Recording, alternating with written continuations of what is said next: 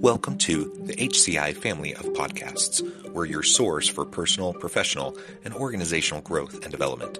We share our own original research, explore industry trends, and interview executives and thought leaders from across the globe. Join us for practitioner oriented content around all things leadership, HR, talent management, organizational development, and change management. Maximize your personal and organizational potential with the HCI family of podcasts.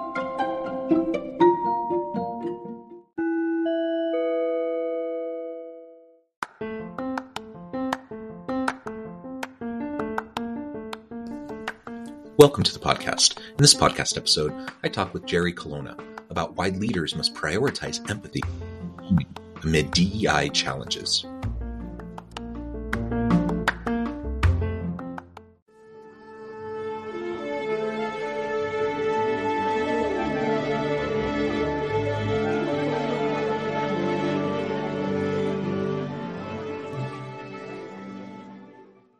Jerry Colonna, welcome to the conversation today. Thanks for having me, John. It's a delight to be here with you. It is a pleasure to be with you. You're joining us from Colorado. I am south of Salt Lake City in Utah. And today we're going to be talking about diversity, equity, inclusion and how it connects with prioritizing empathy and belonging and why this is super important for leaders to be paying attention to in the modern workforce and within our current uh, political and social context and the challenges facing organizations today. As we get started, I wanted to share Jerry's bio with everybody. Jerry Colonna is a leading executive coach who uses the skills he learned as a venture capitalist to help entrepreneurs. He is a co founder and CEO of Reboot, the executive coaching and leadership development company host of the Reboot podcast, and author of Reunion Leadership and the Longing to Belong. And Reboot leadership, and the art of growing up. He draws on his wide variety of experiences to help clients design a more conscious life and make needed changes to their career to improve their performance and satisfaction. Now, I could go on more about your background and your history, but I'm going to pause there. Jerry, anything else you would like to highlight by way of your background or personal context before we dive on in? Well, less about personal background and more about a core philosophy, which is put simply that better humans make better leaders Mm. And that the process of being a better human is really, really hard. Mm. And because it's hard, we struggle to have good leadership. Yeah, I often, you know, when I when I have a frustration mm. um, mm. with, with within an organizational setting, you know, I'll often kind of mutter to myself or even to a colleague or to my wife when I go home at night. I'm like, man, I just wish people could just be mature adults.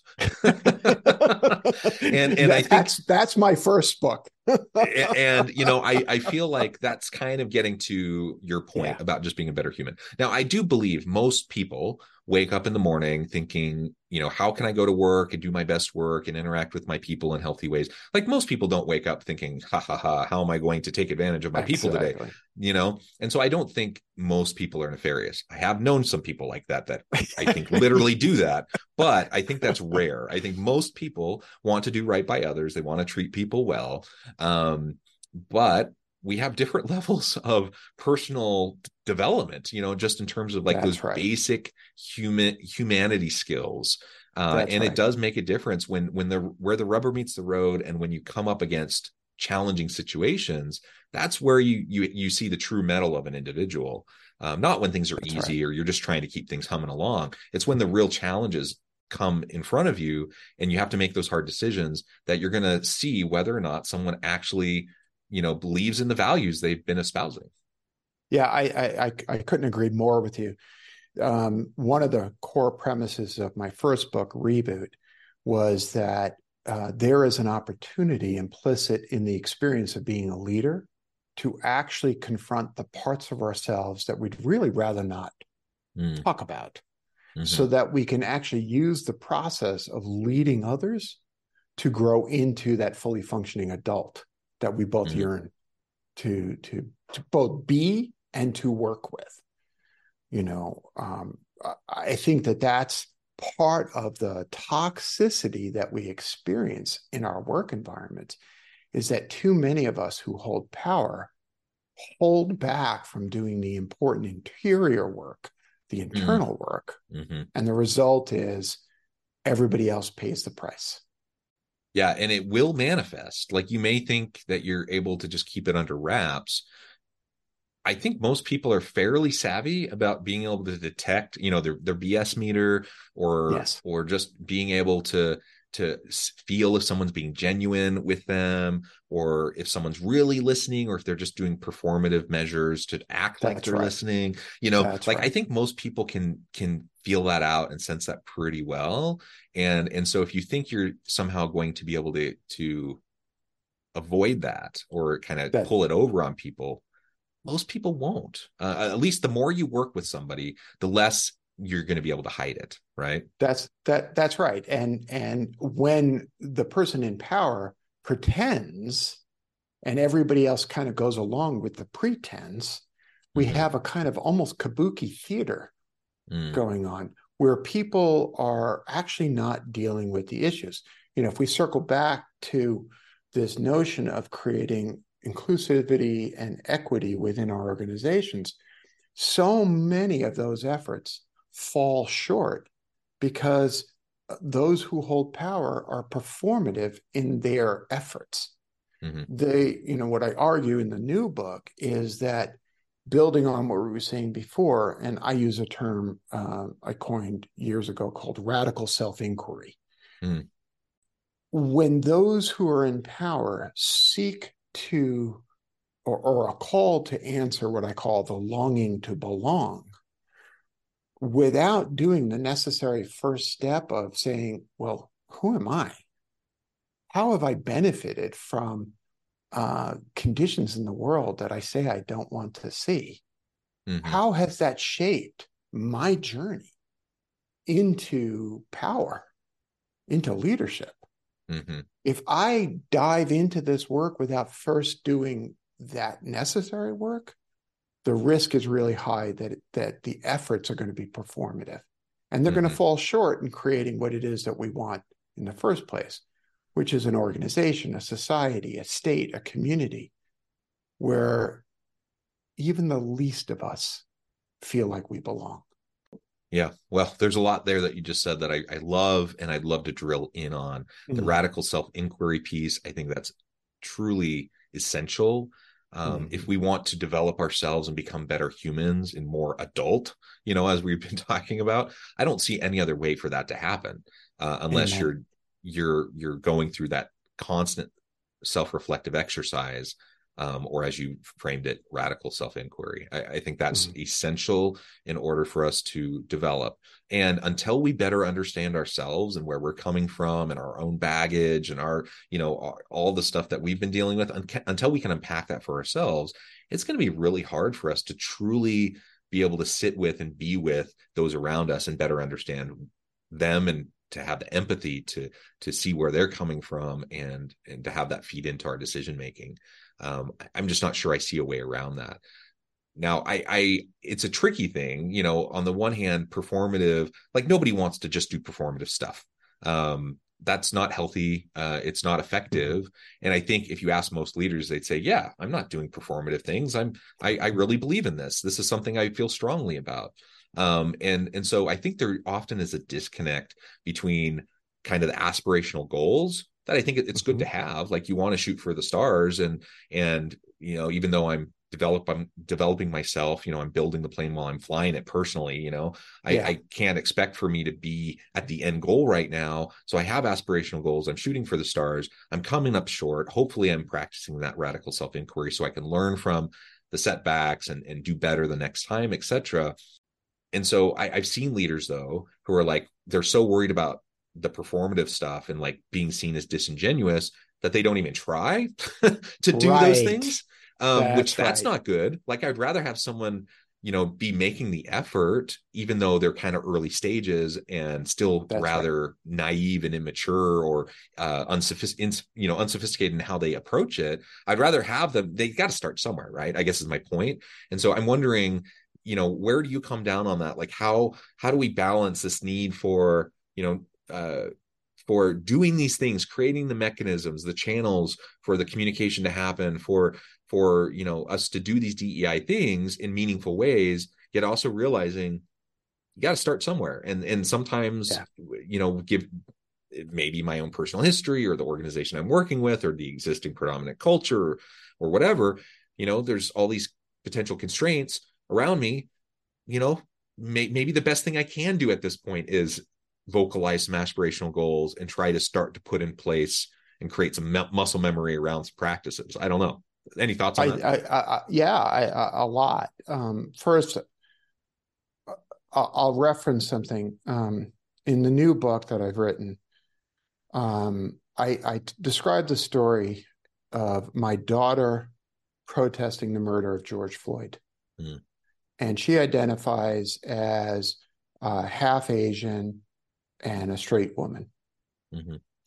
And if it's not obvious, I identify as a straight, white, cisgender male. And um, like a lot of folks, I was deeply disturbed by the video, by the murder. Mm-hmm. And she was out protesting in the streets one night during the middle of the COVID pandemic. And as her daddy, I was scared. Mm-hmm. And as I began texting with her about the consequences of being pepper sprayed, mm-hmm. I had to confront the fact that I was completely safe. And what came back to me was something she used to say to me all the time in only the way a daughter who is onto her father can say. he would say, Dad, it's not enough to be an ally. You have to be a co conspirator. Mm. So you take that in. I took that in and I said to myself, there is something deeply important that needs to be written about from the perspective of those who actually have benefited from the dominant structures. Mm-hmm. Because it is not, uh, you know, some people might say, well, what gives you the right to talk about these things? And my response to that is, what gives me the right to not talk about these things? Mm. Because the fact is, John, people are dying because we cannot resolve our fear of the other person, or to your point, to circle it all the way back to your point, or because well intentioned people are afraid of getting it wrong, so they say nothing. And as I wrote in the book, I may fail to make a difference, which is what my intention is. But I'm not going to fail because I didn't try. And I think that that's the call all of us have to answer. Because what we've been doing doesn't work. Too many people are dying, and too many of our employees are carrying that burden. Now, that's a negative point of view. Let's talk about the positive side of this. What if we created communities where people felt like they, they were safe, that they were loved, that they were appreciated, and that they belonged? What a magical goal. Yeah, we're going to fail. But to your point, and to Robert Browning's point, man's reach should exceed his grasp, or else what's a heaven for? That's the whole point of it all. So, anyway, I, I got a little prosaic, but it's because I care so much about this. Yeah. Well, well I, I think you're absolutely right. It's essential um, that we excuse me, mm-hmm. that we get off the sidelines and that we get right. involved. I, I'm also a straight cisgender white dude. You know, I have right. all I check all the boxes of privilege. Um, I can, you know, I was also horrified by the George Floyd murder. Uh, and a lot of the other things that were happening that that was a rough summer you know that yes talk, talk, talk about things get layer upon layer of like upheaval yeah. and challenges and stuff and and i felt it but you know it wasn't until you know i i talked to people of color that i you know it wasn't just upsetting to them it was like completely different levels of right. of distraught you know and just of like their world being rocked and like how they're dealing with it versus how me and my privilege and my protected safe place right. you know That's how right. i was approaching it and so at that point i have to decide like am i going to leverage any privilege i might have to to extend the voice of others or to be an, an ally and an advocate um, for the cause uh, or am i just going to you know say well i'm a white guy what what do i have to say about this uh, and, and, just kind of say it's someone else's issue or someone else's problem. That's what often happens. And that's what often, it's not just a societal thing, it happens in organizations all the time too. All the um, time. Where people see unfairness, you know, the general principle of let's treat people with dignity and respect, most people are going to say, yeah, I believe in that. So, and most people want there to be fairness.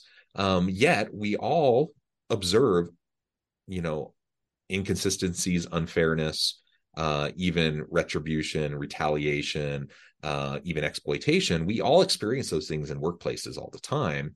And are we willing to speak up about it? Are we willing to to utilize any political power right that we might have within our organization or within our team to try to put a stop to it or to try to resolve it and a lot of people aren't. It, you know the bystander effect i don't know if that's the primary thing or people are just uncomfortable. They think someone else will take care of it. They're not sure how to respond. Some people just are scared and they just don't want to you know they're worried about their own job and so they don't want to speak up. And i get all of that um, but we do have to get past it. We have to get past um, the fear components and be willing to move into the uncertainty of being that advocate, uh, you know, being uh, someone who makes good trouble within organizations and society. Absolutely. Um, Elie Wiesel said, neutrality always favors the oppressor. Mm. And that's a really important thing to take in because we, our fear of getting it wrong, our fear of losing our own tenuous hold on belonging on safety uh, prevents us too often from actually speaking up and speaking out.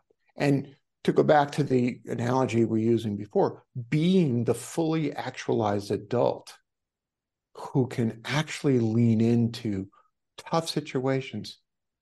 And if I've got it wrong, correct me. I can withstand feedback. I can withstand being told, no, that's wrong, Jerry. Because the goal is so important. And I, will I'll, I'll add one quick point here. Look, uh, the good Lord saw fit to give me the ability to put two words together in such a way that people sometimes listen. In addition to my power and privilege, I have a moral responsibility to utilize that to make the world just a slightly better for everybody. I'm not going to solve the problem. You're not going to solve the problem. We're not going to solve the problem. But there's a quote in the book from the Talmud that goes, It is not yours to complete the work, but neither you at liberty to neglect the work. Mm-hmm. That to me is a call. You got to try, even though you know you're going to fail. And you get up the next day and you try again to make the world just a little bit safer, a little bit better for the immigrant trying to cross the border into the United States, for the woman who is trying to secure her rights as a human being, for those suffering under the yoke of oppression in some form or another. Why are we here if not to lift a burden for other people? So I can end my day with a few more toys? Please. Yeah. There's more to life than that. Yeah. And I, I want to make another point here. You know, we we've been focusing on perhaps the underserved, disadvantaged, marginalized communities, uh, whether it be in society or within an organization. And that's really, really important. I think sometimes when, you know, trying to make the case for diversity, equity, inclusion, you know, and belonging efforts within an organization, I often will hear from colleagues that look like me, you know, from other right. straight cisgender white dudes. They're like, well, what about me like what what about like why we're focusing on everyone else what about me and mm-hmm. while that I cringe every time I hear that, I do mm-hmm. understand where they're coming from, and I understand that it's a fear-based response and reaction. And I think it's important to reiterate to, to people that what we're talking about, it will better the lives of everybody everyone it you know That's if i'm right. treating everyone with dignity and respect within the organization with fairness and equity certainly that will benefit you know those who have been disproportionately disadvantaged in the past uh, but it will help. I want to be treated with dignity and respect you know? Right. I, I don't want anyone to not. And so rising tide lifts all ships. Like we're going to make the, the workplace better for everybody when we create systems and processes and procedures that are more fair and equitable. Um, you know whether you're comfortable using a DEIB lens or not right. I ultimately I don't think that matters. I think most people, you know, recognize the humanity in like just treating people well, treating people with dignity and respect. Let's not just get caught up in the politicalization of it, you know, and the polarization I, of it I, um, I, that sometimes get, we get stuck in, you know. Yeah, I think that that's right, and I think the politicalization and polarization exacerbate the problem, exacerbate the separation.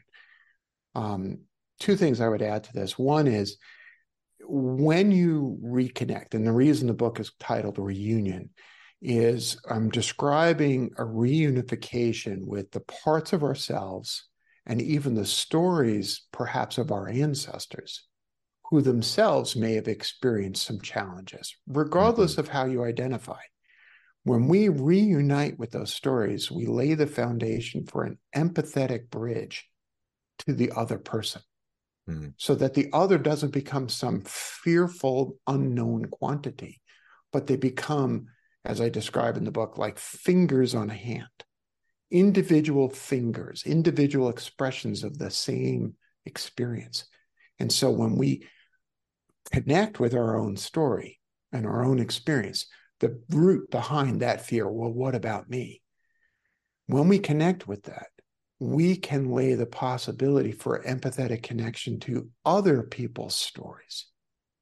Now, if we imagine a world where we actually pause and listen to each other's stories, then it's possible that the inclusivity work that we then set ourselves to is based on deep shared empathy and compassion. Because my story doesn't have to be the same as your story. Yeah. It just has to be similar enough for me to see your humanity. Because that's really what we're ta- talking about here.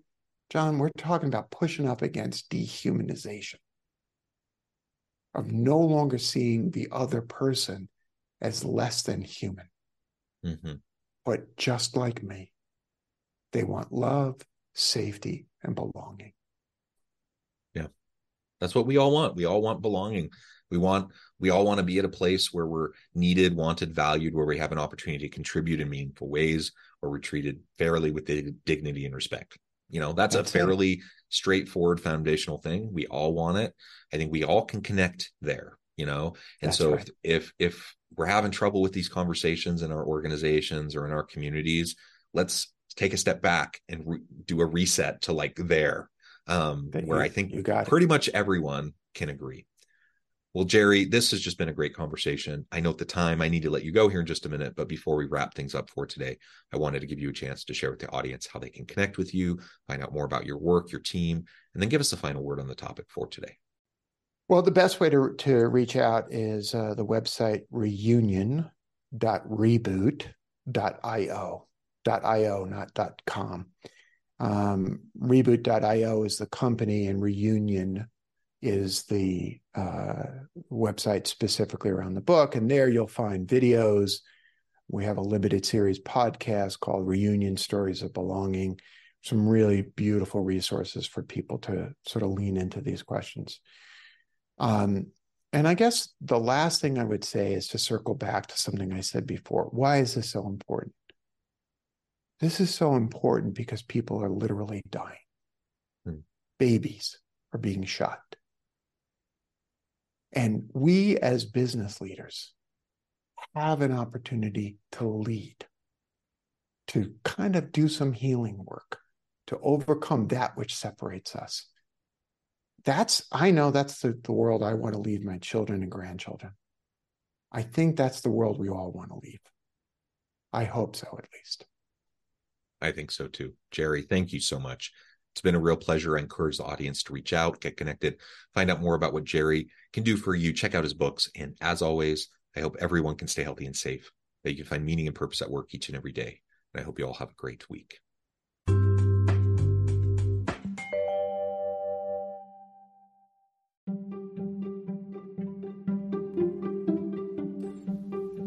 Thanks for joining us for this episode of the podcast. We hope you stay healthy and safe, and please join us again soon.